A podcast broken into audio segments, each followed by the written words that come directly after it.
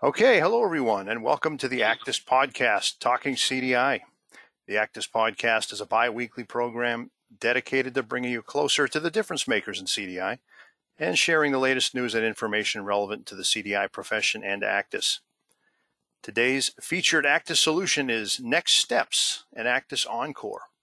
ACDIS is proud to offer our final virtual education event for 2021, a three day two track online conference filled with educational opportunities and continuing education offerings. Throughout the pandemic, you've all ex- continually embodied a spirit of change, and we welcome you to join us for this program, November 17th through 19th. We've got a lot of great content that's been pre recorded. We've got a really cool poster session, uh, virtual poster session for anyone who attended our live event. You know, we had to cancel that because of the pandemic. We're bringing you posters virtually some great content and, and an app, and you can still sign up. Again, it, this takes place next week, November 17th through 19th. Okay. So again, my name is Brian Murphy, Director of ACDIS, the Association of Clinical Documentation Integrity Specialists, and I'm your host for today's program, Staffing and Hiring, Current Landscape. Today's show is supported by 3M Health Information Systems, 3M Health Information Systems, now with M-Modal, delivers innovative software and consulting services designed for a wide range of healthcare environments. From closing the loop between clinical care and revenue integrity to computer assisted coding, CDI, and performance monitoring, 3M can help you reduce cost and provide more informed care. So I'm joined today by uh, my co-host at left, Sharme Brodie. Sharme is an instructor for the CDI boot camps and is a subject matter for us here at ACDIS. Sharme has more than 35 years in the healthcare industry, including multiple areas of nursing and a variety of roles. She's a regular writer and contributor to our pod to our uh, podcast here, as well as um, CDI Journal and the website, our certification committee, and I'm and I'm very glad to have her on the show. So welcome, Sharme. Thank you, Brian. Nice to be here. Yeah. Next, I'd like to introduce our two special guests today. We have with us first Susan Fantin. Susan is the Vice President of Integrated Care Management for McLaren Healthcare in Grand Blanc, Michigan. Susan leads system wide CDI projects in clinical validation, standardization, dashboard metrics, policy procedure, orientation, quality monitoring, and physician engagement. She has more than 30 years of experience in nursing with uh, in a variety of clinical areas, doing a lot in her program with, with some innovative staffing and uh, staff changes. And I'm very pleased to have her on to, to shed her shed, shed some light on today's topic. So welcome, uh, Susan. Thanks, Brian. Happy to be here today. Yeah, thank you. And we also have with us today Kim Higgins. Uh, Kim is the Advent Health West Florida Division CDI Interim Director. She has a background in med-surg ICU with an emphasis in neurosurge and cardiovascular disciplines. Uh, prior to her current role, she joined her first CDI team in 2013, advancing to CDI supervisor in 2015 and then CDI regional manager in 2016. She is the 2019 recipient of Advent Health's Keep Me Safe Award for her division. And I want to welcome Kim Higgins to the show as well. Welcome, Kim. Thank you. It's my pleasure to be here, Brian. All right. Well, again, thank you guys for uh, for joining today's show. Um, so this is a little bit of a off cadence show. We're we're recording this um, after our usual, after our expected November 10th podcast due to some technical issues with the uh, with the host. So I'm, I'm going to throw myself under that bus there. But really pleased we're able to get the show back on track. We've got a lot to talk about today. Uh, it's it's been interesting year. Uh, Susan, you're on the ACDIS Advisory Board, and we've we've talked a lot about some of the just the exciting things going on with CDI, and, and some people describe it sort of as a as a renaissance of sorts. Just with you know so, so much was depressed during the pandemic, but um, you guys were actually able to do quite a bit of hiring during that time, as as were you, Kim. Um, even even though that we had a lot of hospital, um, you know, unevenness with hospital admissions, unevenness with revenue, despite all the challenges, really been able to to to make some um, uh, inroads with hiring. So maybe you could t- just start with a little bit about where you guys are right now with with current open roles or roles you've recently filled, maybe I'll have you start, Kim, and then we'll turn it over to Susan. Okay, sounds good. So the first year of COVID was was a bad year to trend because nobody was expecting the COVID to be like it was. Nobody could predict it. Uh, we had months in the beginning of COVID in 2020 that we weren't admitting anybody except for COVID patients. So we knew by the by the end of 2020 that we would have to come up with something that was beneficial for our program for the next step. There's no way we would have got frontline staff hired at that point. So uh, Advent Health was bringing in back-end processes uh, for retrospect, which is a, po- a post-coding pre-bill program. So we knew we needed people to do that. Our frontline staff could not handle that. You know, we needed an educator. I had also done an LTAC pilot program. We needed an LTAC person. So we went in asking for things that were not frontline, but were, would be beneficial to our program. So we asked for an educator, a physician liaison, five quality liaisons, and then uh, we did ask for a frontline CDS with our LTAC program. Wow. And we got all of them for 2021. You got them all approved. That's amazing. I know we're Yes, we did. Going to get into that a bit later, but that's amazing that you were able to, to do that. Really interested to learn how you built that case. And they're and they're all filled, Kim. Is that right? All these positions? Yes, they are all filled. Uh, since right now we have asked for 11 new FTEs for the transfer this year. Without the COVID numbers, our admissions still went up. So hopefully we'll get them approved and we'll be posting 11 new positions for our frontline staff. All right. Wow. Well, if folks are listening, well, that that's some great news there. Uh, keep keep me posted on those positions. I will do. Yeah. And Susan, how about yourself um, at McLaren Healthcare? I, I, I know that you've been making a lot of changes with the, the way your department is structured. Curious about how hiring, staffing is going on uh, in, in your facility. So we are hiring. Um, we are actively hiring. In fact, we're putting out an offer today. So for a, a CDI frontline specialist, um, and hired two more last week. But I will agree with Kimberly. At the beginning of COVID, it was it we, Michigan itself was hit hard, and um, I'm not sure uh, Kim didn't mention this, but you know there was periods across um, the United States where where staff, frontline staff, um, and actually leadership staff was uh, furloughed during this period of time. I can say for our system, um, it did hit us. We were furloughed, I can say, for about two weeks of the whole first pandemic part of it, that, that Mm. first spring. Um, but we had evidence and data to back us up for the number of mortality reviews, as I've talked to you about before, Brian, that we were reviewing and trying to initiate making sure that one, we were keeping up with the new codes as the codes were changing for COVID and helping out with coding.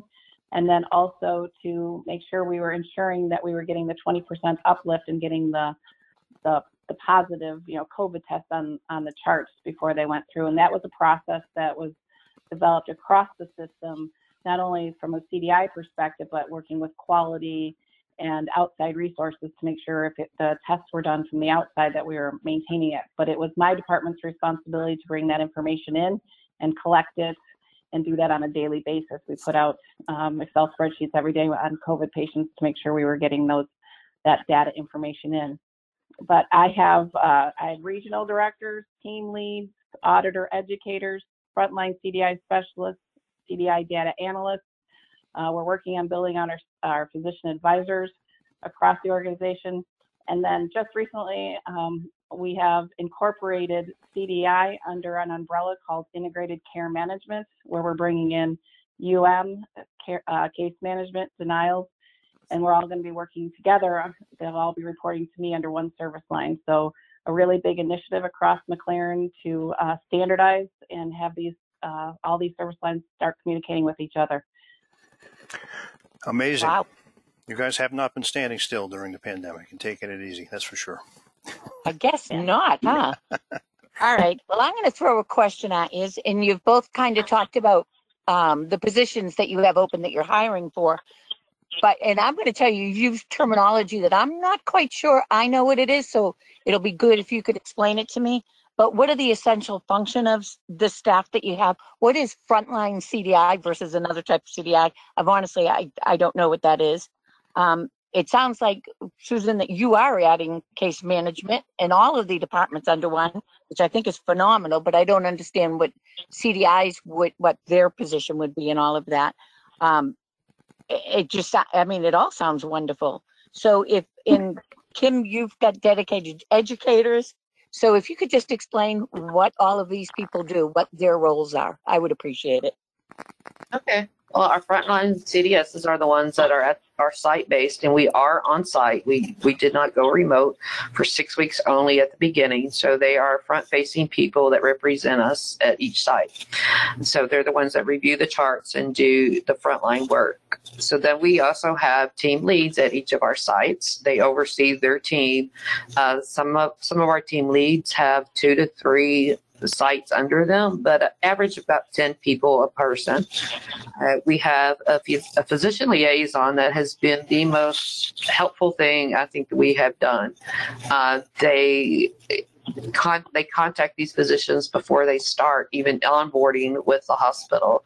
We go through them with um, with how the program works, why we need CDI, what it does for for the hospital, what it does for the patient, and what how what their responsibility is. Um, there's two sessions that that we do with them, one before and then one after, and this has become the most useful thing that we have done. Uh, the physicians have a contact, they have her number, they're always calling her, wanting to talk again, wanting to talk more about diagnoses and documentation. So that's been a huge help for the program overall to become an advanced program.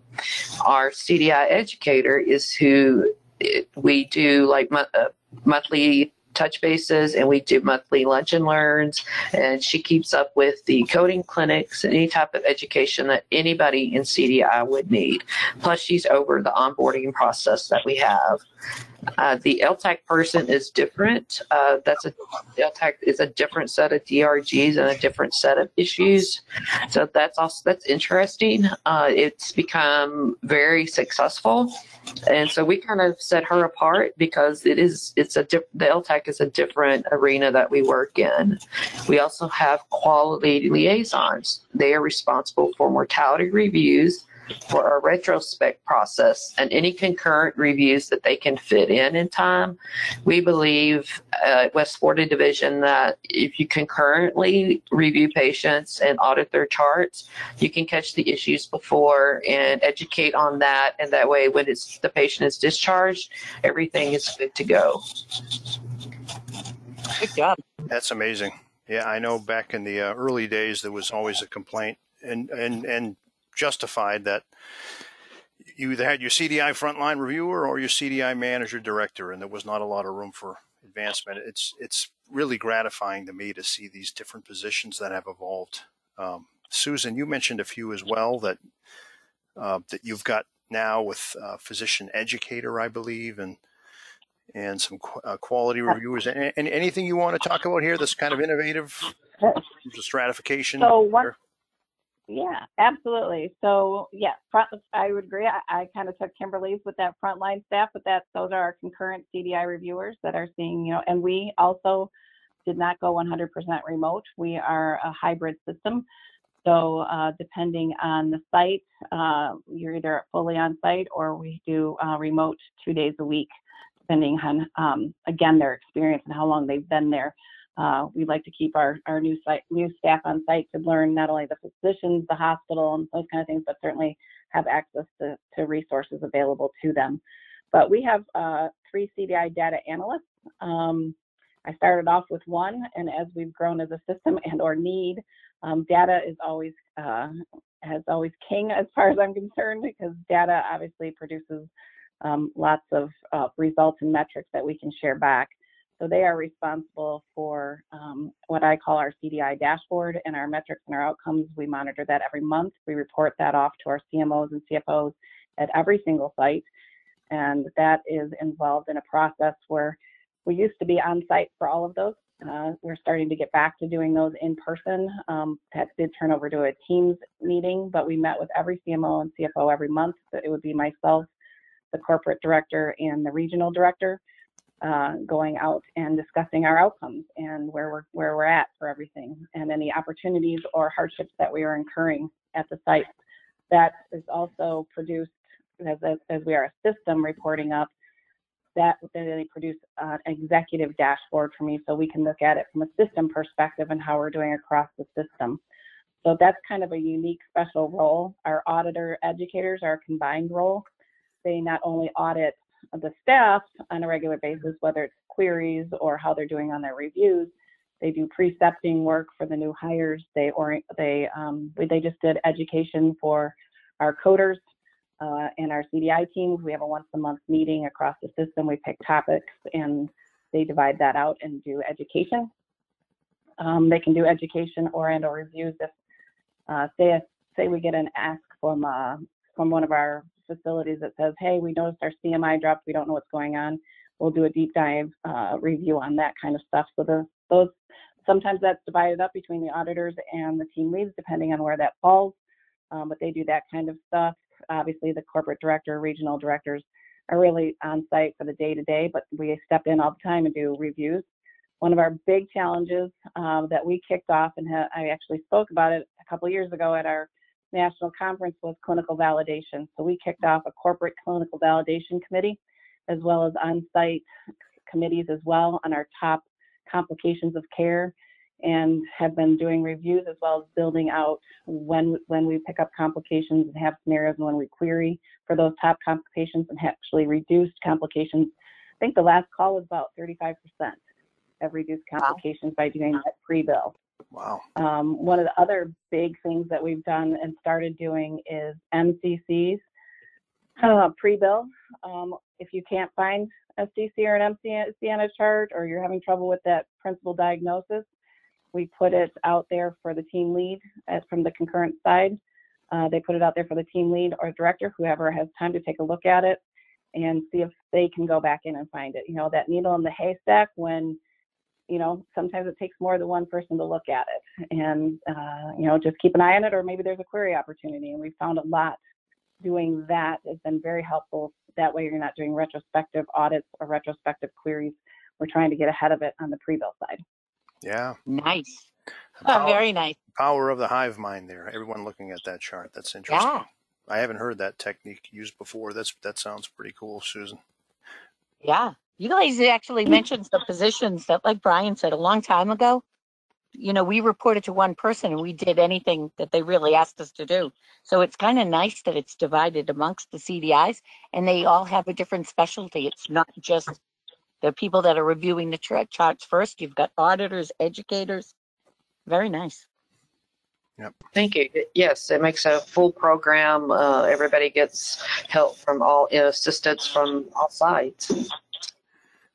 Absolutely. All right. Uh, I guess from here, you know, we, there's a lot more to talk about. I know we're getting close to the top of the hour, but um, gosh, just anything that you guys are looking for in particular when it comes to staffing and hiring. I mean, this this could be its own show in and of itself, but um, you know, I'm, I'm, I'm thinking of all the different roles you've run through. I, I, imagine hiring a data analyst is probably different than a frontline reviewer. But is is there anything in common? Anything that makes a good CDI candidate in general that you look for while you're doing your your hiring that um, that that might be of help to someone in a similar position looking looking to hire someone? Uh, yes. Susan. Oh, go ahead. Go ahead, Kim. Okay. Sorry. Uh, so at Advent Health, we do a series of interviews. We interview uh, with the with the director and the manager and the the lead for the first interview to make sure they're a good fit culturally and can and live up to our standards within Advent Health. And then they go on to a peer interview, and we so they have to really. Um, have to do, they have to have the clinical knowledge, plus they have to have the values that we have at Advent Health. Uh, we do look for critical care nurses, ICU nurses, and ED nurses. They seem to have the broader mind of, of the patient and all of the disease processes. Uh, that's really five years of experience is really all that we that we ask for. We like BSNs, but we will take uh, degree nurses, ADNs. So we can train on CDI, but we we have the, the thought process that their clinical knowledge is not replaceable. You know what you know because of your knowledge and your experience. So with the, the experience, we look for the experience, and then we also look that we can hold up our values of Advent Health. All right. How does that compare with you, Uh, Susan? Uh, compares very similarly. Uh, we have, I look for somebody, we do the same kind of, I don't do, I don't do peer interviews, but we do do regional director, team lead, um, combined interviews. Uh, but we do offer, so from, so say you have a nurse that's on the floor and, you know, they have never been a CDS, don't know anything about it, but they seem interested.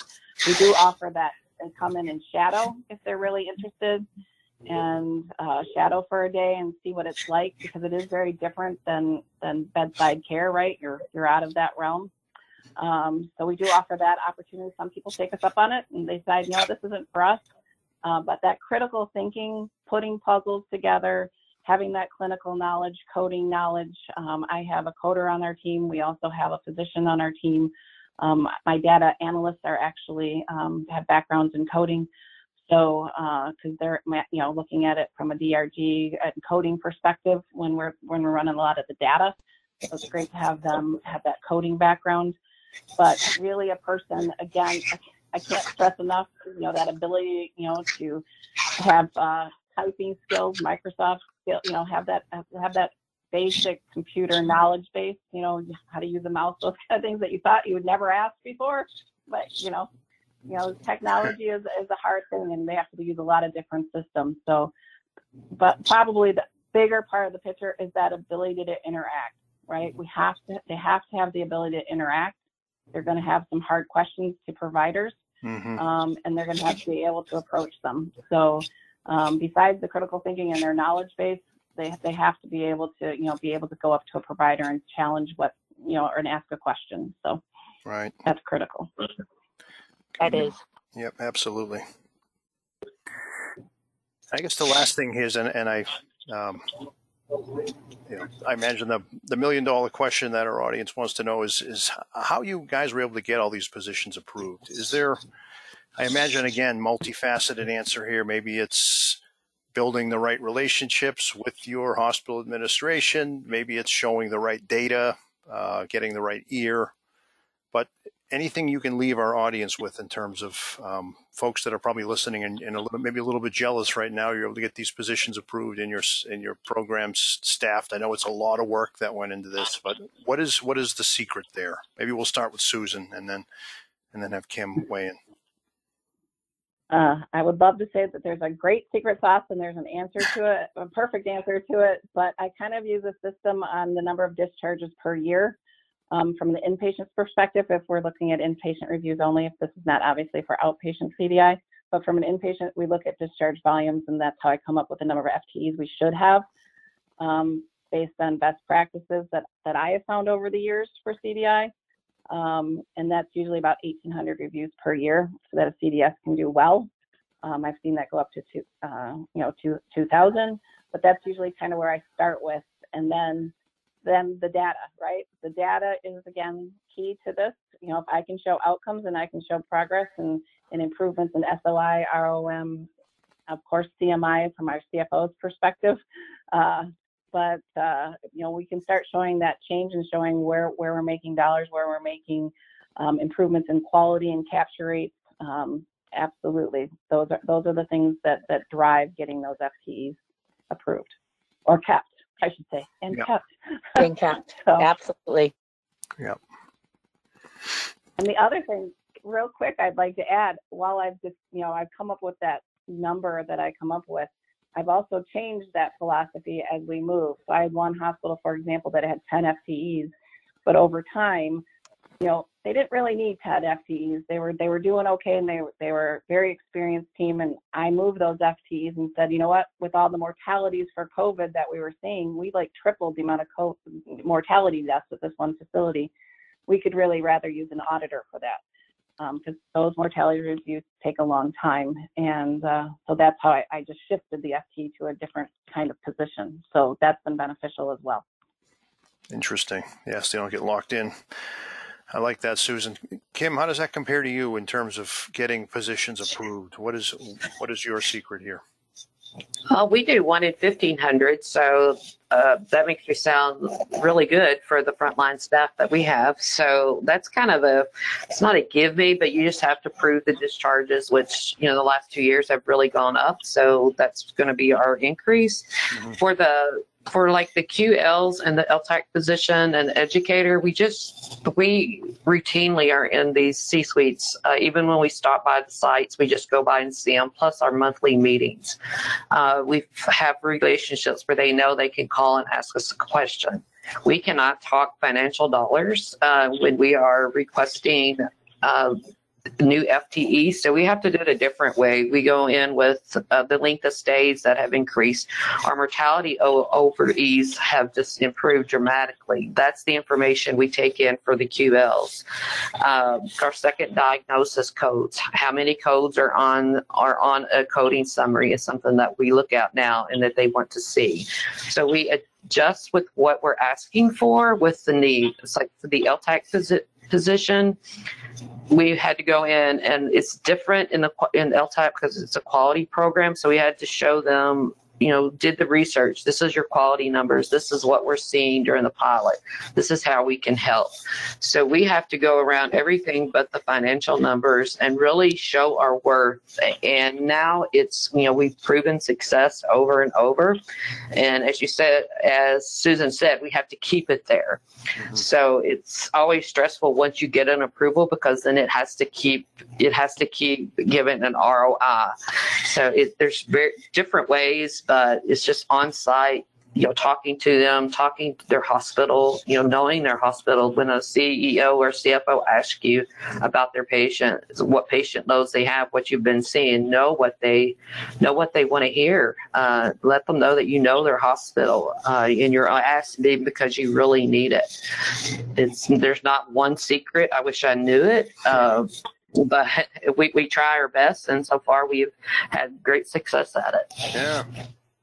Well, whatever you guys are doing, it's working. So keep it up. But um, it's just again wonderful to see the the varied positions you've been able to land and the richness you've helped lend CDI as a profession with all of these different roles and and uh, you know the important functions they they fulfill in your great program. So thanks for sharing that with us today. Yes, sounds great. Yeah. All right, I'm going to jump over quickly now to our In the News segment. So, uh, In the News is a regular segment featuring the latest news and industry updates relevant to the CDI profession and to ACDIS. Today, I wanted to talk a little bit about the story I'm sharing on my screen here. This is related, uh, this is about the latest data released on the Hospital Readmissions Reduction Program, or HRRP as it's better known perhaps. Again, this is covered by Kaiser Health News. What I really like about this piece, it's a it's a good story first of all, uh, but it actually has right here on the right a lookup tool, so you can click here and you can see the hospitals that were hit with readmissions penalties in 2022 for 2022 for the coming year.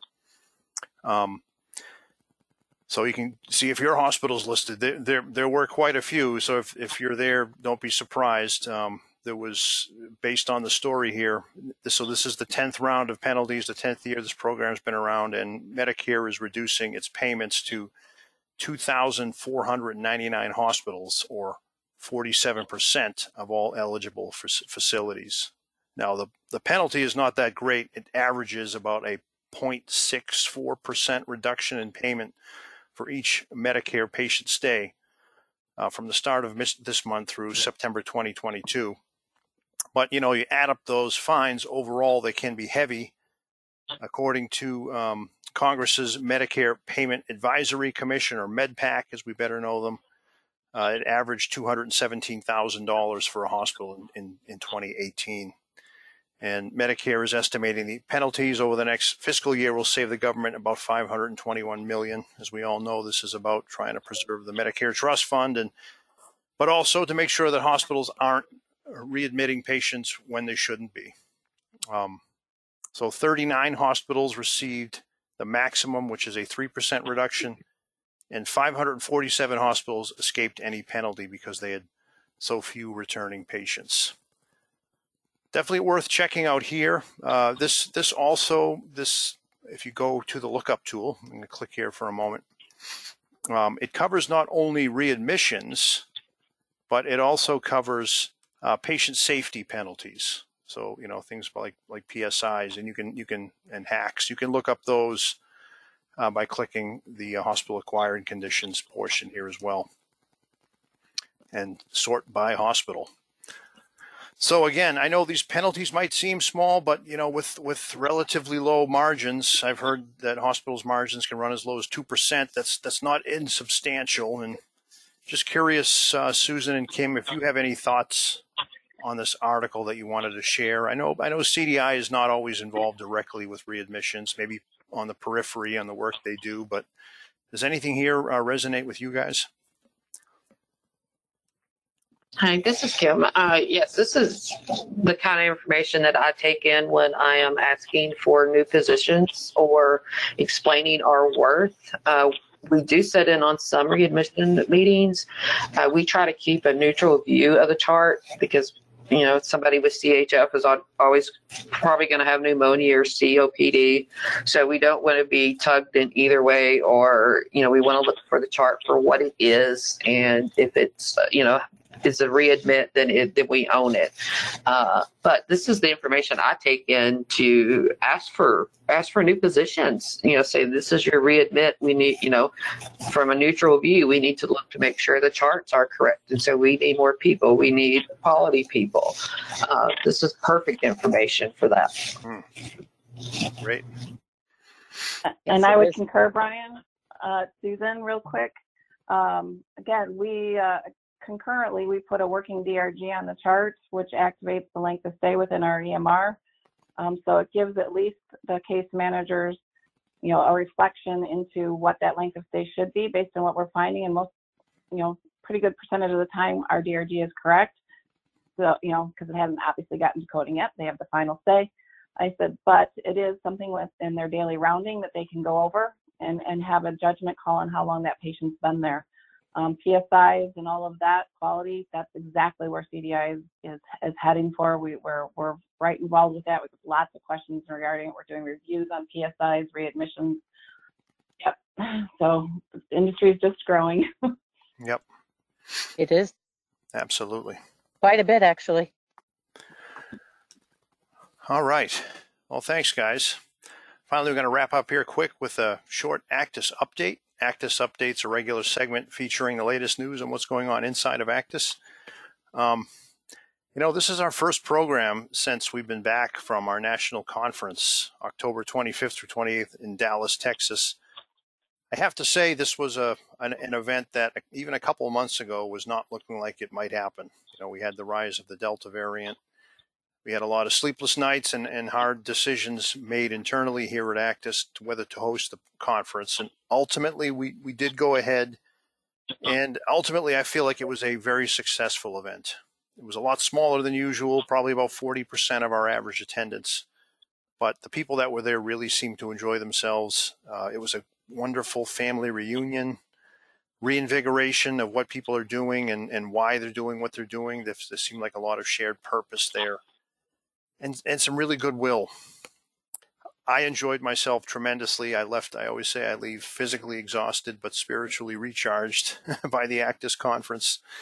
And and what I'm showing you here is just a um, a link we have on the ACDIS website. We had a, a, a, photographer out as we always do, and, and we've actually got these photos are now uh, posted on the photographer's website, and you can go ahead and download these. And um, take a look at them and share them if you'd like. You know, they're they're scrolled here across the bottom. What you're looking at here is our CDI Professional of the Year winners, and we've got speakers. We've got uh, this is Mike Rayburn, one of our great keynotes that we had here with his um, what if message, which I thought was wonderful, and a, and a guitar that he gave away to one of our, our winners, and uh, speakers and exhibit hall photos. Maybe you'll see yourself somewhere near. Here's our friend Trey Lacharite, uh, who was a speaker at one of our event. But um, just just a wonderful event. I know, and curious what you guys thought, Susan and Kim. Kim, I know, for example, you actually presented a session on uh, on LTACs, which I I got to see a little bit of that. Very innovative. You've talked about that a little bit today. You know, CDI in the LTAC setting. So, any um any thoughts you guys had about about this event in Dallas? Uh, it was great. Uh, it was. I was glad to be out and about, uh, to see people, to see people from all over traveling, relax somewhat. Uh, the smaller crowd, I think, was more intimate and a good way to get started back into what the normal or new normal is. But it was a great time. Everyone, I took 10 people. Everyone enjoyed it, even the new people to the people that have been to, uh, to conferences before. Mm-hmm. I, I would kudos that, Ryan. I, uh, I had the opportunity to go, um, been to many, and it was nice to get back to see everybody. I did really appreciate with the pandemic, the lanyards that we put on to identify whether we wanted to be approached or not. We felt that was safe. Mhm. The networking was great. I agree with the lower volume of people. It was kind of nice because you got to be a little bit more intimate. I, I don't know if I mentioned it to you, but I got to meet some two really good um, brand new people that came to ACDIS this year, and we kind of hung out for a little bit.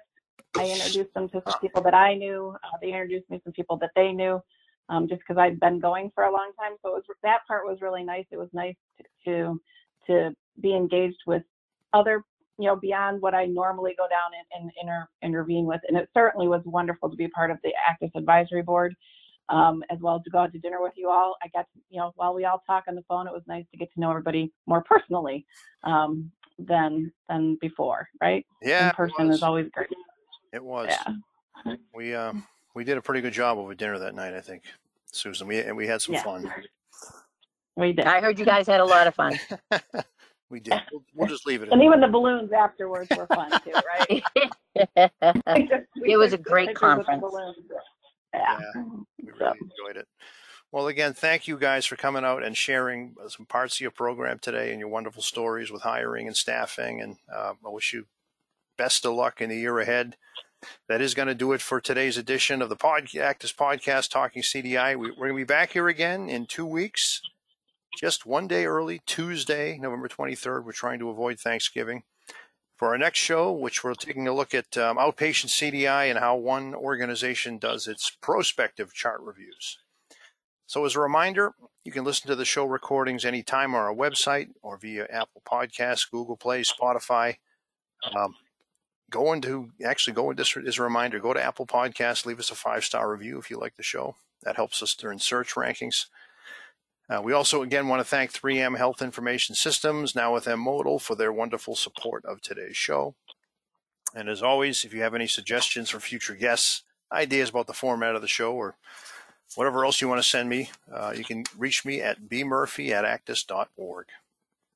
Thanks, everyone. We'll see you back here again in two weeks.